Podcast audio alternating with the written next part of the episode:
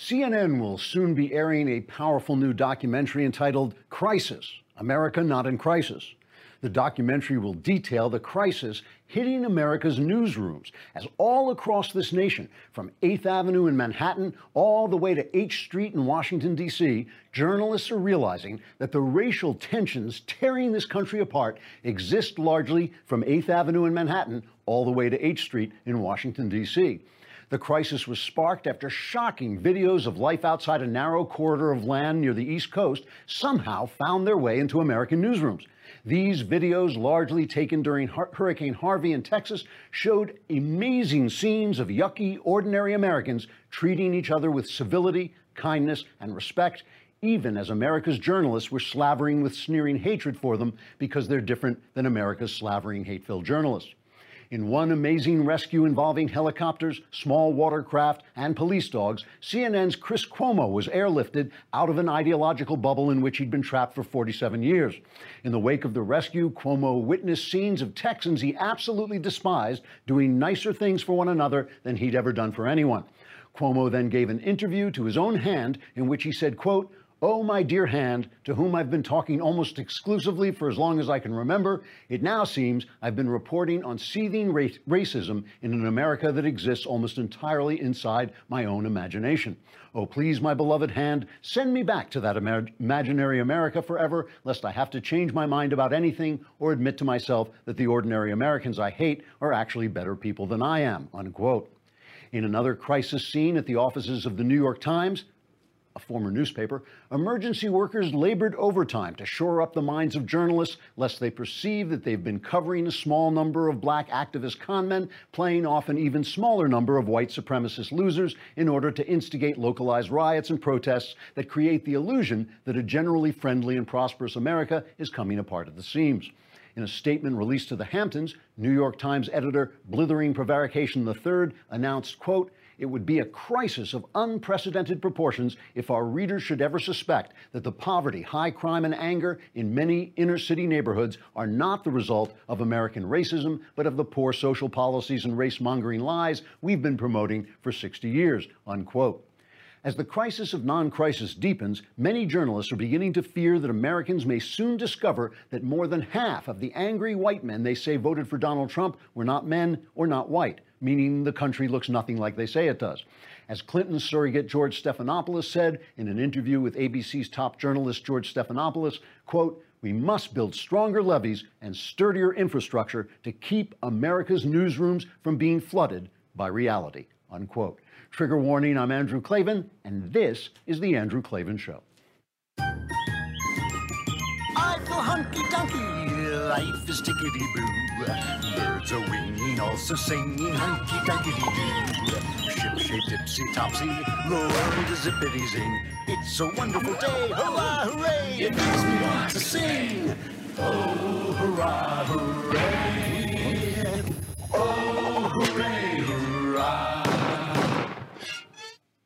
Okay, we are back, and uh, California burned down, and North Korea set off a hydrogen bomb. So, as Klavanless Weekend goes, it wasn't so bad. Uh, we did, we on the tame side. That's right. It was on the tame side, and Hurricane Irma is heading for next Klavanless Weekend. Is heading for Florida. It's the mailbag tomorrow.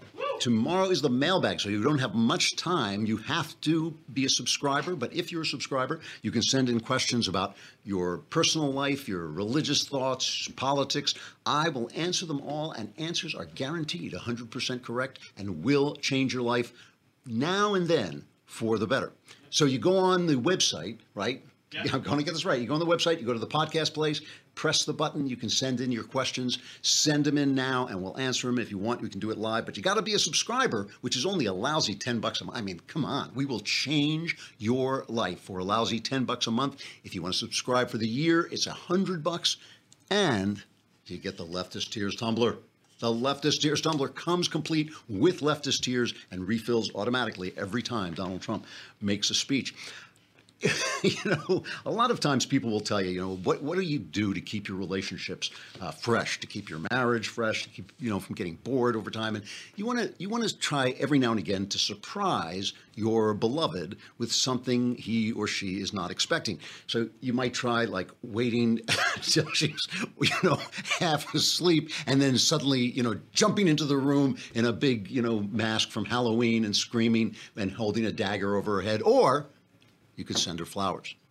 Flowers, I'm guessing, probably the yeah yeah. All right, so proflowers.com is the place to go. You can get you know, they want to help you surprise someone for no reason at all while also surprising you with a special deal. You can get 20% off any of their unique summer rose bouquets or any other bouquet of $29 or more. They have these colorful rainbow roses, which are always a hit if you aren't sure what to send somebody, and they're guaranteed to stay fresh for at least seven days or your money back, and you control the delivery date. ProFlowers gives you more bloom for your buck. Big beautiful flowers with more stems for your money. I use them all the time, and they really are good. They're guaranteed. They come fresh. They come with this little water sponge in them, so they stay fresh. And with food, you can give them. If you want to get 20% off summer roses or any other bouquet of $29 or more, go to proflowers.com and use my code AK at checkout. How do you spell it? AK at checkout. That's proflowers.com and code AK. Don't wait to make someone's day. First, before we get to the news, and there is news breaking even as we speak, uh, I have to issue a correction. I made a mistake last week. I cannot. I know. I know. This happened to me once before. It was July of 1967. I made a mistake, and I made another one, and it was a dumb mistake too, because I said that Texas. I wasn't sure Texas was in the Confederacy, and what's so dumb, of course, Texas was, of course, in the Confederacy. And what was so dumb about this is I frequently, even on the show, have talked about the fact that John Quincy Adams argued with Andrew Jackson about whether Texas should be allowed in uh, back into the country from Mexico because it, he said Adams said it's going to cause it. There'll be a civil war if you let a slave state back in. Going to, there's going to be a civil war. So I always say, like, you know, was it worth having the civil war to get Texas? And I think nowadays, yeah, pretty much. So anyway, I was wrong. Texas in the Confederacy, of course, of course it was. All right. So now the summer is over. All the stuff is going to heat up. So this is going to be a big, big moment for our friend Donald Trump. This is going to be a big time because we're, we're going to, there's going to be a shift. You're going to see over the next month or two. You're going to see a shift in perspective. We've already passed from the Trump is Hitler phase into uh, the Trump is unfit for office phase, right? So this is a new thing that we're dealing with. And soon, because there's going to be so much for Congress to deal with, you're going to be dealing now with the Trump's policies are bad thing, which is once they do that, uh, I, I, believe that Trump is going to, that's going to be to Trump's advantage because most people agree with his policies. Today, Trump announced, or actually it was Jeff Sessions, the AG, the Attorney General, announced that they are getting rid of DACA, the so called DREAM Act, which how can I put this? This was a Barack Obama Act, you remember that all those uh, people were coming down from Central America and they were being allowed into the country. They were flooding the country, and Obama was putting them in people's towns and just putting them everywhere. And he basically suspended any kind of uh, you know, deportation for them if they were under 31, I believe the, the number was. They kept saying it's for children, but it was not. It was, and, and also they weren't coming with their parents. The parents were putting them on trains and sending them over because they realized why not? Why not? Nobody was doing anything about it. So here's Jeff Sessions making the announcement that they are going to get rid of it, but it's going to be in place for 60 days, for six months, I'm sorry, to allow uh, Congress to make a law if they want, because this was just an executive order. This is cut number 12. I'm here today to announce that the program known as DACA that was effectuated under the Obama administration is being rescinded. The DACA program was implemented in 2012 and essentially provided a legal status for recipients for a renewable two year term, work authorization, and other benefits including participation in the Social Security program uh, to 800,000 mostly adult illegal aliens. The policy was implemented unilaterally to great controversy and legal concern after Congress rejected legislative proposals to extend similar benefits uh, to, on numerous occasions to this same group of illegal aliens. In other words, the executive branch, through DACA, deliberately sought to achieve what the legislative branch specifically refused to authorize on multiple occasions. So, in other words, this is essentially Obama saying he's not going to enforce the law. Now, Obama did this a number of times. He did it with the uh, the Marriage Act. Remember Clinton's Marriage Act that defined marriage as between a man and a woman. He said we're just not going to enforce it. Now, think about this for a minute, because what that means is that the people you elect to make the laws can make all the laws they want, but King Barack is allowed to say, I'm not going to enforce it. So that essentially means the law goes away. So Congress passes a law, and Barack Obama says he's not going to enforce it. And Jeff Sessions, being the attorney general, went right to this part of the argument about it. This is cut number 13. Such an open ended circumvention of immigration laws was an unconstitutional exercise of authority by the executive branch. The effect of this unilateral executive amnesty, among other things, contributed to a surge of minors at the southern border that yielded terrible humanitarian consequences. It also denied jobs to hundreds of thousands of Americans by allowing those same illegal aliens to take those jobs. We inherited from our founders and have advanced an unsurpassed legal heritage, which is the foundation of our freedom our safety, and our prosperity. As Attorney General, it is my duty to ensure that the laws of the United States are enforced and that the constitutional order is upheld. Okay, now so Sessions is basically getting right to the point of the of the matter that Obama was transgressing against the way we make laws. And here is a former uh, a high ranking official who agreed that this could not be done. This is cut number 10. With respect to uh, the notion that I can just suspend deportations through executive order, uh, that's just not the case uh, because there are laws on the books that Congress has passed. Uh, and I know that everybody here at Bell is studying hard, so you know that we've got three branches of government. Congress passes the law. The executive branch's job is to enforce and implement those laws. And then the judiciary has to uh, interpret uh, the laws. There are enough laws on the books by Congress that are very clear in terms of how we have to enforce uh, our immigration system. That for me to simply, through executive order, ignore those congressional mandates uh, would uh, not conform with my appropriate role as president. so Obama, you know, I, I, picked that that particular one out.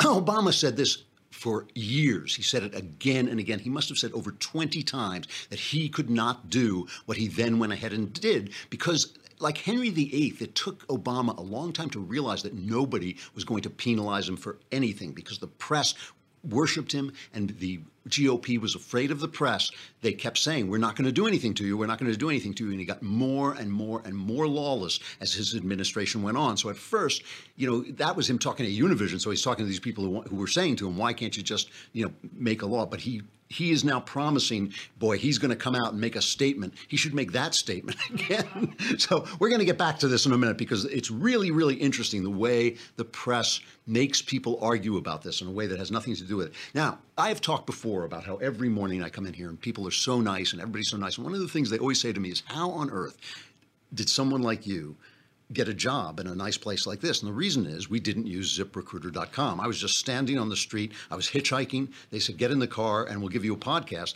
So what did I know? I got in the car. They gave me a podcast. But if you use ziprecruiter.com, you can post your job to 100 plus job sites with just one click. And then their powerful technology efficiently matches the right people to your job better than anyone else. That's why ZipRecruiter is different. Unlike other job sites, ZipRecruiter doesn't depend on candidates finding you it finds them. In fact, 80% of employers who post a job on ZipRecruiter get a quality candidate through the site within one day, and each and every one of them has turned me down for work. That's how you know that these are sharp, intelligent people. This way, there's no, with ZipRecruiter, there's no juggling emails or calls to your office. You simply screen, rate, and manage candidates all in one place with ZipRecruiter's easy to use dashboard. Find out today why ZipRecruiter has been used by businesses of all sizes to find the most qualified job candidates with immediate results. And right now, my listeners can post jobs on ZipRecruiter for free. That's right, free. It doesn't get much better than that. Just go to ziprecruiter.com slash dailywire. All one word, dailywire. ZipRecruiter.com slash dailywire. One more time, to try it for free, go to ziprecruiter.com slash dailywire. Don't let someone like me happen to you. All right. So, so let's let's go back to Sessions for a minute. And Sessions basically puts forward what this issue is about. This cut 14. No greater good for the overall health and well-being of our republic than preserving and strengthening the impartial rule of law. Societies where the rule of law is treasured are societies that tend to flourish and succeed. Societies where the rule of law is subject to political whims and personal biases tend to become societies afflicted by corruption, poverty, and human suffering. It is that clear and that easy, okay? You got the rule of law, things go well, you have no rule of law, things go badly. Now, let me show you, I, I really want to talk for a couple of minutes here about the way the press makes people stupid. Okay, and let's start. Let's start with how stupid they are. In order to get to the really, really stupid uh, depths of press stupidity in stupid land, you have to travel to the New York Times op-ed page, or as we call it, Knucklehead Row. Oh, hey, hey,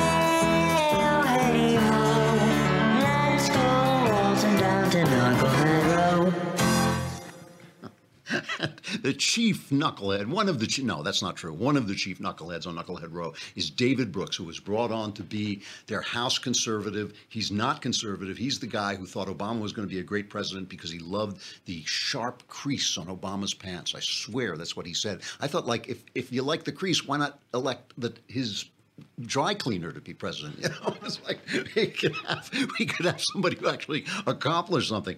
I just want to put forward. Th- This is uh, David Brooks from Knucklehead Row, but he's on PBS.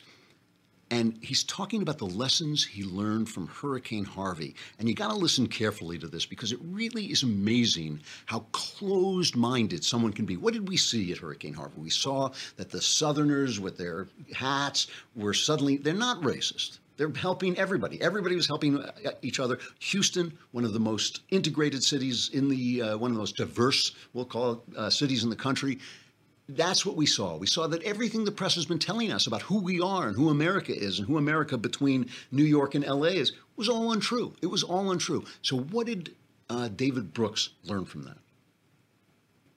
To me, the two biggest things that happened was first, Houston came together. And that's significant because Houston is the most ethnically diverse city in this country. And there's an argument that's sometimes made, oh, we, it, we'll never have solidarity as a nation if we're so ethnically diverse. Well, Houston does it. And so if they can do it, I think that argument against making our country diverse or opening up more immigration falls down. The second thing is that I think as Washington becomes more dysfunctional, power is going to the cities and states. And I thought the, the basic efficacy of the Houston government this week is, is further sign that that may have to happen even more. So, so he sees people working together, and he says, "Well, that means we can have more immigration." What has that got to do with anything? Who is saying, you know, I mean, I, I'm sure there are some people saying we don't want people coming in because they're Mexican, but that's not what anybody is really talking about. They're talking about the rule of law. They're talking, you know, the way they do this is they reduce everything to a narrative. Everything you see on the press is a narrative. And then you see that echoed even by smart people on Twitter and on all the social media where they start to argue about the narratives. Before I get to that, I want to show it to you because it really is amazing when you see them when you see them doing it. It just is an amazing thing to watch. We're talking about the narratives of DACA. But before we talk about that, let us talk about business travel. Because if you're in a big business, if you work for a huge corporation, you've got a whole department that deals with business travel. But if you're in a small business, if you run your own business or you've just got a couple of employees and you have to travel on business, where do you go? I will tell you. You go to upside.com. Upside.com knows that you need somebody to take care of the deals that you can that get you the deals that you can get as a business. Upside has the absolute best available prices for flights, hotel, and rental cars for business travel. You can get Upside will reward you with a gift card to places like Amazon.com every time you buy a business trip. And they have this amazing, they call it the six star treatment. It's even better than five star treatment. It's the six star treatment you'll get from Upside's customer service specialists. They call them navigators. So it's a triple win. Recently, a navigator noticed an Upside user was booked in a middle seat on a three hour plus flight. So the navigator upgraded her to an aisle seat with more legroom. That's the way they take care of you if you work for a big corporation. That's the way Upside takes care of you if you work for a small business. That's just one example of how Upside navigators go above and beyond for business travelers. Imagine what they'll do for you. Upside navigators are instantly accessible 24 7 by voice, chat, email, or message on the Upside app, even reaching out to you with careful, useful info to help you avoid a problem before it happens. I will start your Upside six star treatment right now. You go to upside.com and use my code Andrew, and you'll get a minimum $100 gift card to Amazon.com, which you can send to me out of gratitude. No, I made that part up. Keep it for yourself. Use it yourself. That's code Andrew at upside.com for a minimum $100 gift card to Amazon.com when you buy your next business trip at upside.com. Upside.com, you deserve a better business trip. Minimum purchase required. See the site for complete details. In fact, go on the site because it's really easy to use and you'll see what they're talking about. We got a break from Facebook and YouTube.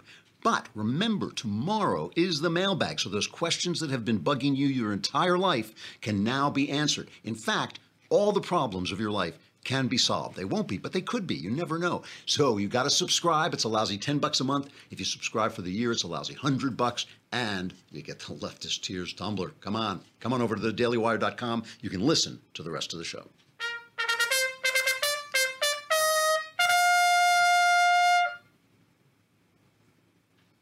So as we move into this new political season and as the narrative that uh, Trump is Hitler has failed. And as the narrative that Trump is crazy is starting to fail, it's going to be Trump is mean. Trump is mean. Trump's policies are mean. They're not the best thing for America. And of course, this one is easy because what you're doing is you're finding, we all have this idea that these are little tiny children who were brought in cradled in their lovely mother's arms, and now we have to be protected from deportation. And the thing is, what what the press wants to do is they want to make everything a story and then they only want to tell you one kind of story. So just I mean just look at this. This is Alisyn Camerota on CNN. I mean this is absurd. Asking the really tough questions of a guy who says he a young man who says he's a dreamer.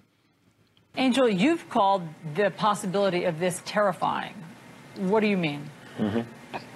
Um, I think it's terrifying that we can uh, be so easily betrayed by um, the government asking us to uh, give so much information that we had to give uh, to be accepted into DACA and then to have it turned around on a very exceptional group of people.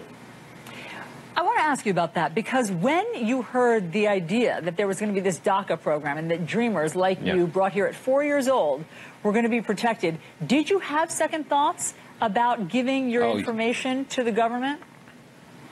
Yeah, there was a very significant discussion um, that my parents had to have with me at that time. I was 17 at the time. And that was kind of the, ver- the first big conversation that I had to have with my parents about uh, my legal residency here, my residency uh, status. And it was, a, it was a risk. So seems like a nice young fellow, right? And, and I'm sure there are plenty of these guys who are nice young fellows and plenty who are bad. So do we tell this story? I mean, you can just bet. I love the tough questions he answers. You're terrified. What do you mean by terror? What are you, why are you terrified? Why is Trump so mean? Why is Trump being so mean to you? I mean, they're always asking the tough questions. So this is the thing. You are supposed to think that this is a story about narratives. And of course, this is the narrative they leave out. Here is a father testifying before Congress that a dreamer killed his son. My name is Jamiel Shaw. My son, Jamiel Andre Shaw II, was murdered by a dreamer, DACA recipient, a child brought to this country by no fault of his own. My family's peace and freedom were stolen by an illegal alien from Mexico. He was brought here by his illegal alien parents and allowed to grow up as a wild animal. Some people believe that if you are brought over by no fault of your own, that, that it makes you a good person. They want us to believe that Dream Act kids don't murder. I am here to debunk that myth. kids brought over the border by no fault of their own do kill Americans. How many Americans killed by illegal aliens are too many? One, two, hundred, thousand, hundred thousand? Ask any parent whose child was murdered by an illegal alien how many is too many. Well, that's right. Because why? Because then when your kid is killed, you know, God forbid, then suddenly that's the narrative. That becomes the narrative. But my question is this like, why is this an issue of narratives? We all know that people, you know, people are pretty much the same all over. Culture affects them. But basically, if they come to a new culture and they can acclimate to that culture, they'll become like that culture. We know we've been doing this for a hundred years, assimilating people from all over the world. We can assimilate people from Mexico. We can assimilate people from other countries. That's not the problem. They're going to be bad ones. They're going to be good ones. Maybe the fact that they're breaking the law coming into the country militates, you know, tilts the balance toward bad people. Maybe because it's self-selecting for people who are willing to break the law. But but that's not the issue. That is not the issue. This is not a question of narratives, and this is why this is why the Republicans are always swimming upstream, and why you get scurvy. Like John McCain is picking on Trump for this, and um, uh, Paul Ryan. You know, I used to be a fan of Paul Ryan's because of his tr- attempt to reform the entitlement programs, but he is really bobbling the Trump administration. He doesn't know which way to turn. All of these guys were like, you know, making noise about how they, that Obama was violating the rule of law. Here is why I think, and I will say, I think Trump is 100% right in what he's doing. I think he's right to end DACA. It's unconstitutional. It makes, uh, it, I think, any challenge to it aside from the corruption of certain leftist judges, any challenge to it, if it gets to the Supreme Court, it's going to be cut down. It is going to be cut down. There are people saying they're going to sue, you know, like Andrew Cuomo in New York saying, we're going to sue him, you know, sue over what? Sue that he stopped something that was illegal and he has given Congress six months. And so people are saying, well, that's throwing the responsibility back to Congress where they make the laws. That is what this story is about. The absolute abandonment by Barack Obama and, and the left of the rule of law has caught people in the middle of this. I know people are going to suffer. I know good people are going to suffer. But somewhere along the line, if somebody doesn't bite the bullet and bring back the rule of law, there's going to be a lot more suffering. Trump is right. He's casting this back. He's putting this, the onus for this back into Congress. And everybody is sort of saying, well, why did he do that? Why didn't he fix it? Why? He can't fix it. He's just the president. He's got to give it to the people who should have done something about it before they actually they did do something about it before. They refused to give people uh, amnesty.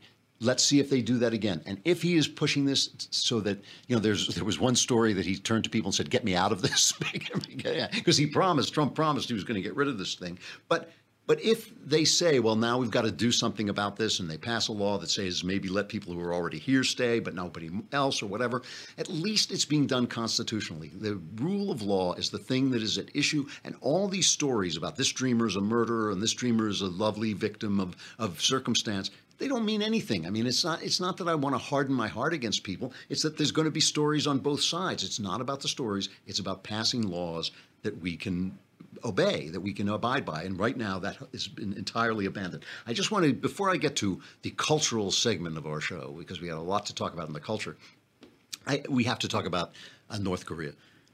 Over the weekend, North Korea, Kim Jong Un uh, set off, seemed to set off a test that he says was a hydrogen bomb. And obviously, a hydrogen bomb much more powerful than an A bomb. It is fusion, not fission, right? It's fusion, and fusion involves fission, so that it's just like a lot stronger. A hydrogen bomb would be a lot stronger. It's, that's pretty sciencey. That sounded like I knew what I was talking about, right? And Texas was in the Confederacy as well. Uh, so, so Nikki Haley, who is just, I mean, I feel, I really feel for Nikki Haley. You know, she's out there talking to these people, the most useless body of human beings on earth. This, the United Nations, you know, they're sitting there going, you know, when can we go out to our prostitutes? You know, it's like, and she is like pleading with them. And so she goes, she really went off and she's upping the ante. Uh, that, let's, let's take this to cut number three. The time has come to exhaust all of our diplomatic means before it's too late. We must now adopt the strongest possible measures. Kim Jong un's action cannot be seen as defensive. He wants to be acknowledged as a nuclear power.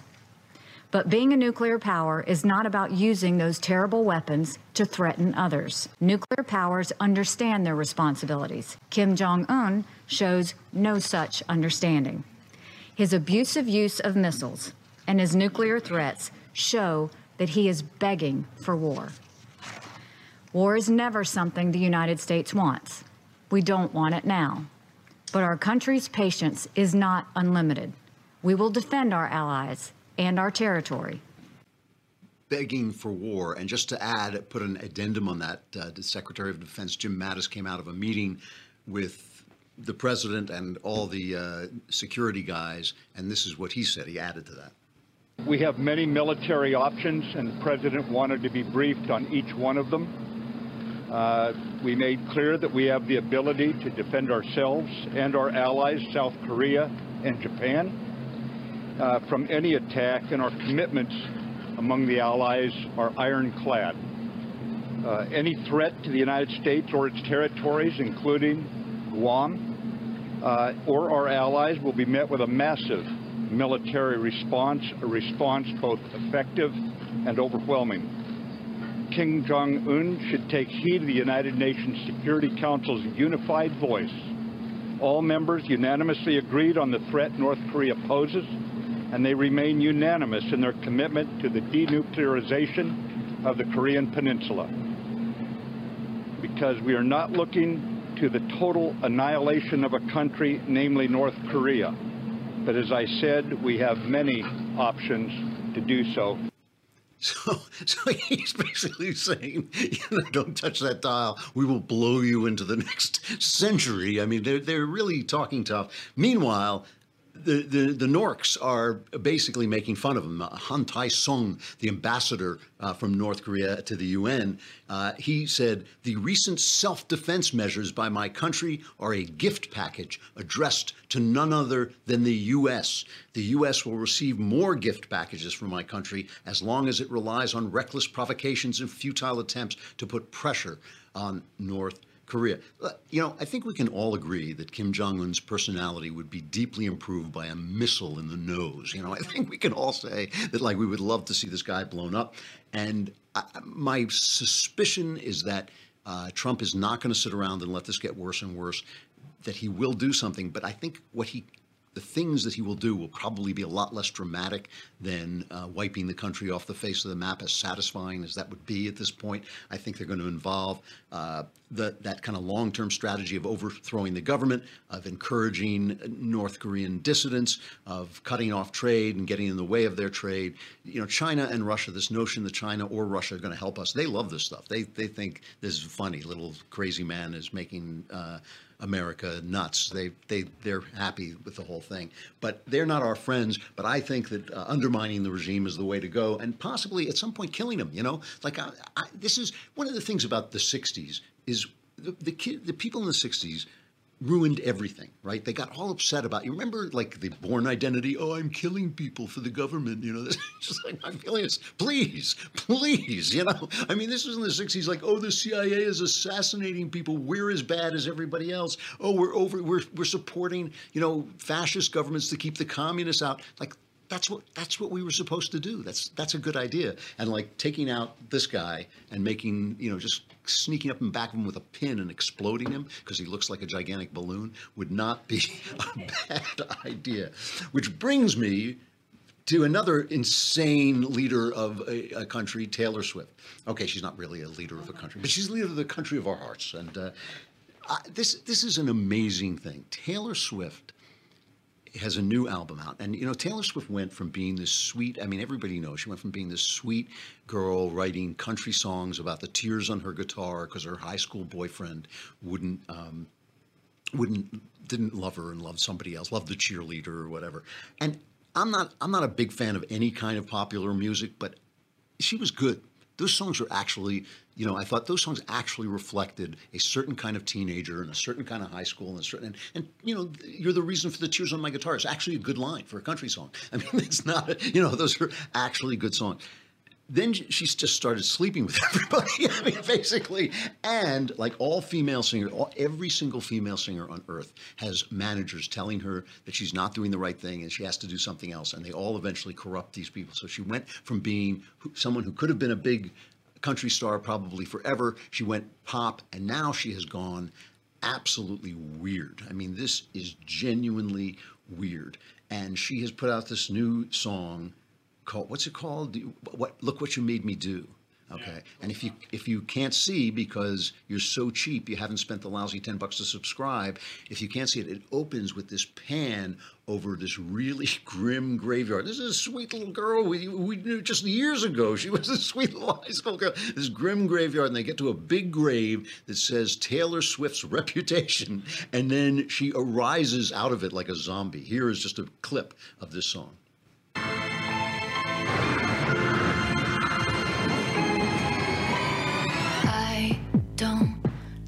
Your little games. Don't like your tilted stage. The role you made me play the fool. No, I don't like you. I don't like your perfect crime. How you laugh when you lie. You said the gun was mine. Isn't cool. No, I don't like you.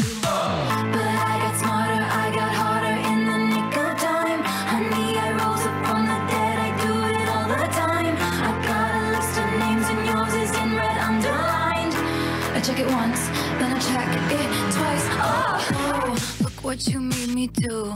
Look what you made me do. Look what you just made me do. Look what you just made me. Oh, look what you made me do. So, You know, apparently the song is filled with like obscure references to all these guys who've done all this stuff to Taylor Swift. You know, like because she keeps throwing her body around, she's now in all this kind of trouble. My favorite comment on this was from The Onion. Their headline was Taylor Swift unveils even darker persona with new single skull effing maggot blank boyfriend. I can't even say what it says. It starts from the moment we see her chewing the entrails of a bound and gagged man wrapped in coils of barbed wire. It's obvious this is a version of Taylor we definitely haven't seen before. So I mean, it's just getting darker and darker and darker. The other thing about this, though, is a number of culture commentators have said, oh, this is music for the Trump generation, right? Vulture devouring culture. And I mention them, they are a, a culture site, but I mention them only because they're representative. Uh, of they're representative of a lot of different cultural commentaries. Just as we reach the final dregs and leftovers phase of summer, the first pure, truly emblematic, undeniable piece of pop art of the Trump era landed right in our laps. Two nights before the fight, Taylor Swift unloaded her new single, and although Trump still seemed wedded to you can always can't always get what you want as his signature rally closer, he really should consider an update. Swift's tour de force of defected petulance is amazing. It's essentially a catalog of every public feud she's had. And she's, he basically goes on to say that this is he says this is the anthem of the Trump administration that turns the abrogation of personal responsibility into a posturing statement of empowerment. I mean, if that's not feminism and leftism in a nutshell, I, how did Trump become the symbol of blaming other people with, for your problems? I mean, when has Black Lives Matter ever taken responsibility for any of the dysfunction in inner city neighborhoods? When have feminists ever said, "Oh, maybe this is us. Maybe it's a problem with us"? Maybe I mean, this is what the left has been doing forever. And on top of this, the fact that Taylor Swift has not denounced Trump, has not actually gone out of her way to denounce Trump, is bringing her under fire because they say, well, maybe maybe she supports Trump, as if that were some kind of crime. So this is like this is this war, this culture war that's going on. Uh, to define everything, everything decent as being anti-Trump, and it's really going to be interesting to see if intel. You know, one of the problems with Trump is that he is he has not brought the kind of never Trump intellectual class around. And so he's going to be stuck in this culture with country and western singers basically and those black singers who who support him because like these guys are just absolutely dead set on this image of him as the worst person uh, of you know the worst person imaginable and so that's what we're going to be seeing as we come into september as we come into the new political season it's going to be a fight for trump to reclaim the moral high ground that he had as, on the day he won the election, when suddenly he said, These people have not been listened to, these people have not been appreciated, I appreciate them. All right, it is time for sexual follies.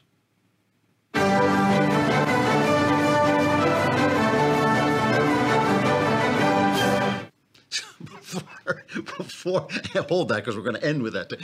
Um, before I get to the one thing I really want to talk about, uh, I, I just have to have a shout out to my friend Obian Uju Ikiocha, who you call her Uju because who can pronounce it? She got she is a very powerful opponent of abortion, uh, especially trying to keep abortion out of Africa, which he says is essentially cultural imperialism. These white, you know, upper class people come in and say, oh, what you really need is abortion. And she says no one in Africa thinks abortion is a good thing. And so they're selling this Western idea of these crummy values. And she got into an argument with Bill Prady, who is the uh, Twitter argument with Bill Prady, the executive producer of The Big Bang Theory. It was really interesting. So Prady first tried to argue that uh, abortion is biblically allowable because of a verse in Exodus. And the verse in Exodus, Exodus 21, 22 says, If men struggle with each other and strike a woman with child so that she has a mis- miscarriage, yet there is no further injury, he shall surely be fined as the woman's husband may demand of him, and he shall pay as the judges decide. But if there's any further injury, then you shall appoint as a penalty life for life, eye for eye, tooth for tooth, hand for hand. So, in other words, they read this to say that the the killing the baby is not actually killing you just get a fine but if you kill the woman then that is really killing. Unfortunately the translation is bad. That's not what it really says. What it really says is if men struggle with each other and strike a woman with child so that the child comes forth. In other words if it causes uh, the, the birth to be premature then you get fined. But if there's any other injury uh, that to the, either the woman or the child, then it's life for life. So that that is a very very dubious reading. So anyway, they get in this argument on Twitter, and Prady, the executive producer of the Big Bang Theory, says to her, "Well, are, what if somebody else's religion permits abortion? Are you going to just stick to is only your religion valid?" And Uju said, "Well, it's still killing." It doesn't, you know, it's not the point of the religion. And he said, Well, I can't take you seriously if you're not going to allow other religions. And she said, Well, then what about honor killing? Are you going to allow Muslims honor killing? And Prady cut her off. He just he, he blocked her on Twitter because that was a bridge too far. He would not denounce honor killing, basically. He wouldn't do it. So, anyway, that's the, the level of logic. Uh, I'm, I'm glad that there are people having these arguments, but that's the level of logic you're dealing with from the left. Here is an article from uh, the New York Post Cheap sex making men give up on marriage. Thanks to cheap sex, marriage may be doomed. The share of Americans ages 25 to 34 who are married dropped 13 percentage points from 2000 to 2014. A new book by sociologist Mark Regnerus blames this declining rate on how easy it is for men to get off. Regnerus calls it cheap sex, an economic term meant to describe sex that has very little cost in terms of time or emotional investment, giving it little value. Regnerus bases his ideas in part on the work of British social theorist Anthony Giddens, who argued that the pill isolated sex from marriage and children, add online pornography and dating sites to the mix, and you don't even need relationships. The result is two overlapping but distinctive markets, one for sex and one for marriage, with a rather, rather large territory in between, comprised of significant relationships of varying commitment and duration. In generations past, women generally made men wait until marriage to have sex, to get a wife, and therefore sex. Men had to be clean and presentable and have a good job. This, Regnerus reasons, gave men all the motivation they needed to become respectable members of society. But now, with porn on demand and greater reproductive freedom, sex is a commodity available at any time. This has left men with little motivation for marriage. Now, I, I want to talk about this because, first of all, I'm not convinced that it was ever that hard for men to get sex if sex was what they wanted. But what I really think, I don't, I don't think any, I've never heard anybody talk about this but me, is that ever since the Industrial Revolution, the profit to be gained by children has gone down and down and down. Children used to be called the poor man's wealth.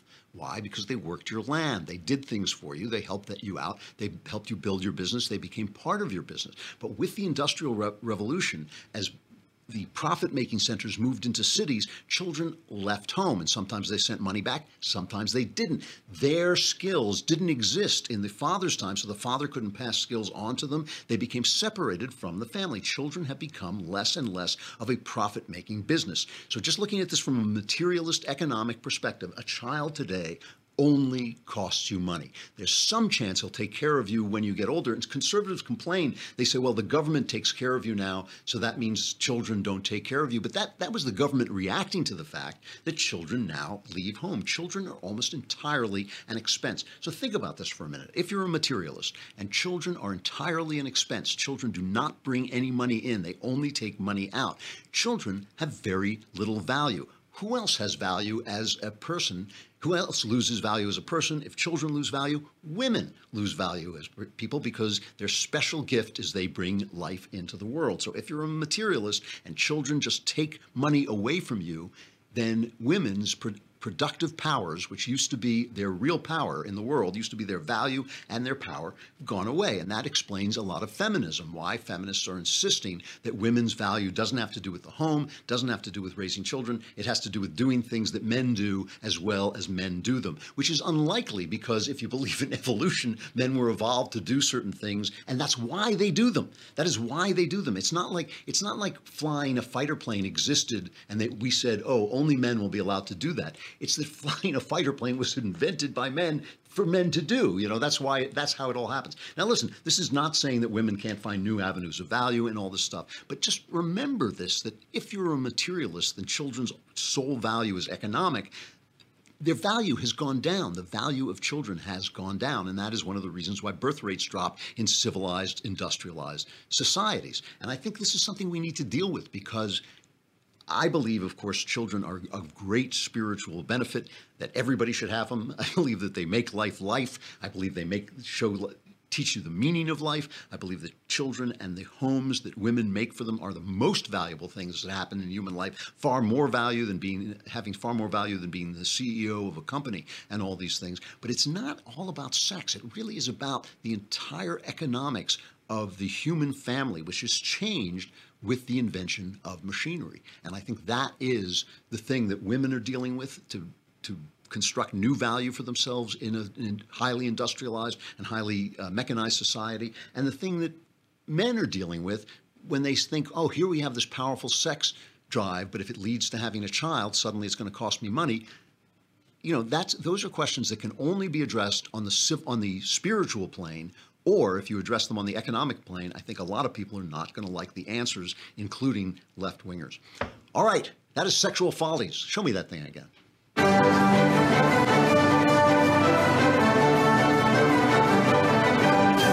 I'm so easy to entertain. That's, that's like I'm, I'm, just so easy.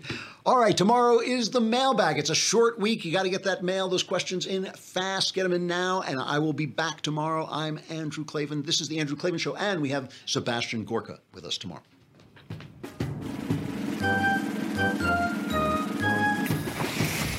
Oh, hooray, hooray!